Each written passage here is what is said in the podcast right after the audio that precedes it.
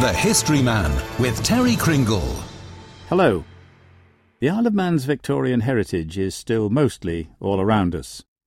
The Victorians were a remarkable breed, bold and imaginative when it came to ideas, and hard-headed and hard-working when it came to carrying them through in the name of progress and prosperity, whatever the difficulties.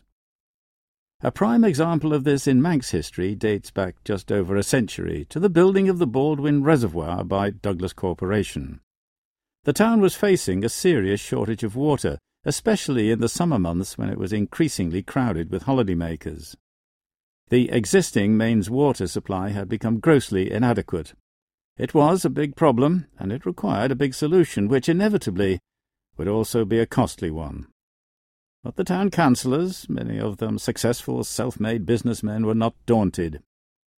Work started on building the Baldwin Reservoir in October 1900, with an estimated total cost of £90,000, a pretty penny in those days. It would be the biggest reservoir in the island by far, with a capacity of well over 300 million gallons. Hundreds of men were employed, and four steam locomotives and rolling stock were deployed on a temporary rail system on the site, designed to shift the huge volume of building material involved. It was also necessary to evacuate and inundate the little village that nestled in the Baldwin Valley, and whose ruins would be partly uncovered at times of drought. The work took five years to complete, and in September 1905 it was time for the official inauguration ceremony, which would also be a mighty Victorian-style affair. A large marquee was erected on site where the jollifications would take place with the best of food and drink, and of course some mighty Victorian speech-making. But then the weather took a hand. Ironically, on the big day, the rain which the reservoir had been built to impound came down in a copious downpour, and everything was postponed until the following day, when a high wind blew up and flattened the huge marquee. But nobody was disheartened. Workmen were drafted in to put the marquee back up, and the show was back on the road, led by the Lieutenant Governor, Lord Raglan, and with music provided by two brass bands. It was also time for some Victorian-style speechifying, it took a full page of the Isle of Man Examiner to report it all.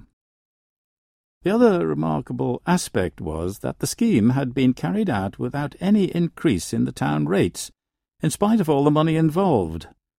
What the town hall money men had done was borrow the cash they needed at three and a half per cent, and then invested it at a profit of six per cent. It seems ridiculously simple, but it worked. When it was all done, in the marquee there was a sumptuous afternoon tea.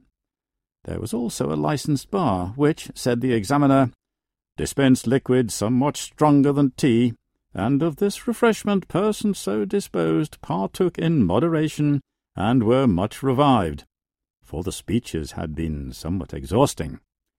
Our Victorian forebears were fond of a snifter or two, and who can blame them after their Herculean efforts? On this great day, they had been celebrating a truly remarkable achievement. Douglas Corporation had planned and worked for the future, and history shows that they had succeeded. In the event, the Baldwin Reservoir coped with the town's water demands winter and summer without any difficulty. It was not until nearly eighty years later that further increases in water demand saw the building for £12 million of today's Sulby Reservoir with its 1,000 million gallon capacity. Yes, we have to hand it to our Victorian forebears on Douglas Town Council, and perhaps forgive them their long-winded speech-making.